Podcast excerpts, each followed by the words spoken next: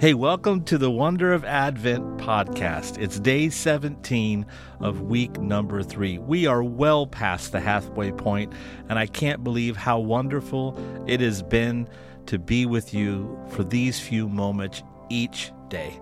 Thank you for taking time out of your day to quiet your heart before the Lord, to open your heart to the Lord, and to let Him work in and through your life.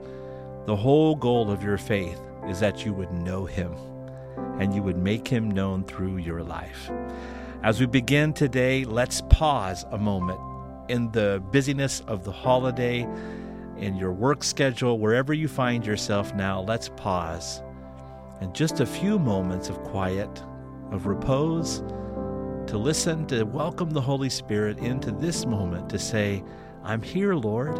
I'm listening. Speak. Let's begin now.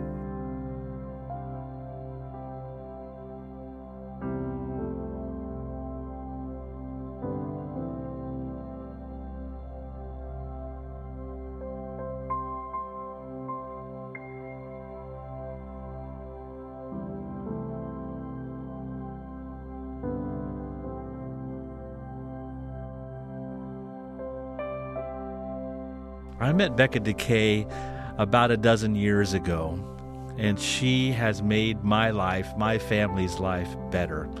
We love her. We love her girls. We love her husband. We love that new baby that's coming next year. And we're so grateful that she has taken a few moments to write from the wealth of her experience and relationship with Jesus about the wonder of joy. Let's listen in.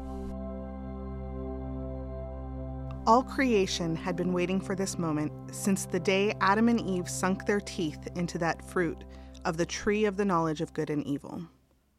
All creation was waiting for this moment. A star, a single brilliant star appeared in the night sky.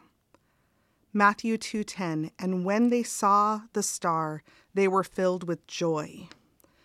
These men who had studied the stars knew the proclamation that came from the heavens, and immediately they set out in search of the prophesied Messiah. Then there were the angels. The angels appeared to the shepherds, first one, and then a host of heavenly beings. Luke 2 10 and 11. Don't be afraid, he said. I bring you good news that will bring great joy to all people. The Savior, yes, the Messiah, the Lord, has been born today in Bethlehem, the city of David. And they rejoiced. The actual heavens rejoiced. And the lowly shepherds, valued by God, immediately trekked to Bethlehem to worship the God who sees them. Even now, as I read the Christmas story, I'm struck by my childlike wonder, trying to wrap my mind around what that star looked like that made it stand out so clearly. What would it have been like to be in a field suddenly surrounded by singing angels? I don't know about you, but my whole life I have set my hope on this God who sees me, on the God who proclaims with joy from heaven our salvation in Him, on a God who orchestrates all creation to capture my wonder and awe. If you can push past all the production of this Christmas season and fall back to the wonder of the birth of Christ, it's not hard to find joy at Christmas. Joy is found in all creation who saw the Messiah come to earth. And now we wait again for the return of our Savior and the rejoicing of all creation as we are made new in Him. 1 Peter 1 verses 8 and 9. You love him even though you have never seen him, and though you do not see him now, you trust him, and you rejoice with a glorious, inexplicable joy. The reward for trusting him will be the salvation of your souls.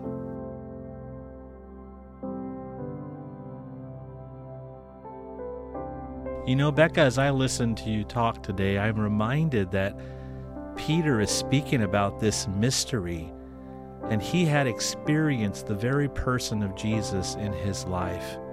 I love how he pens these words to remind us of what's built inside of us, the longing that we have for this God who made us. Thank you for helping us to tap that moment of truth that He is there, He is for us, He is aware of us today. May we be aware of Him more today than yesterday. I love you all. Until tomorrow, bye bye.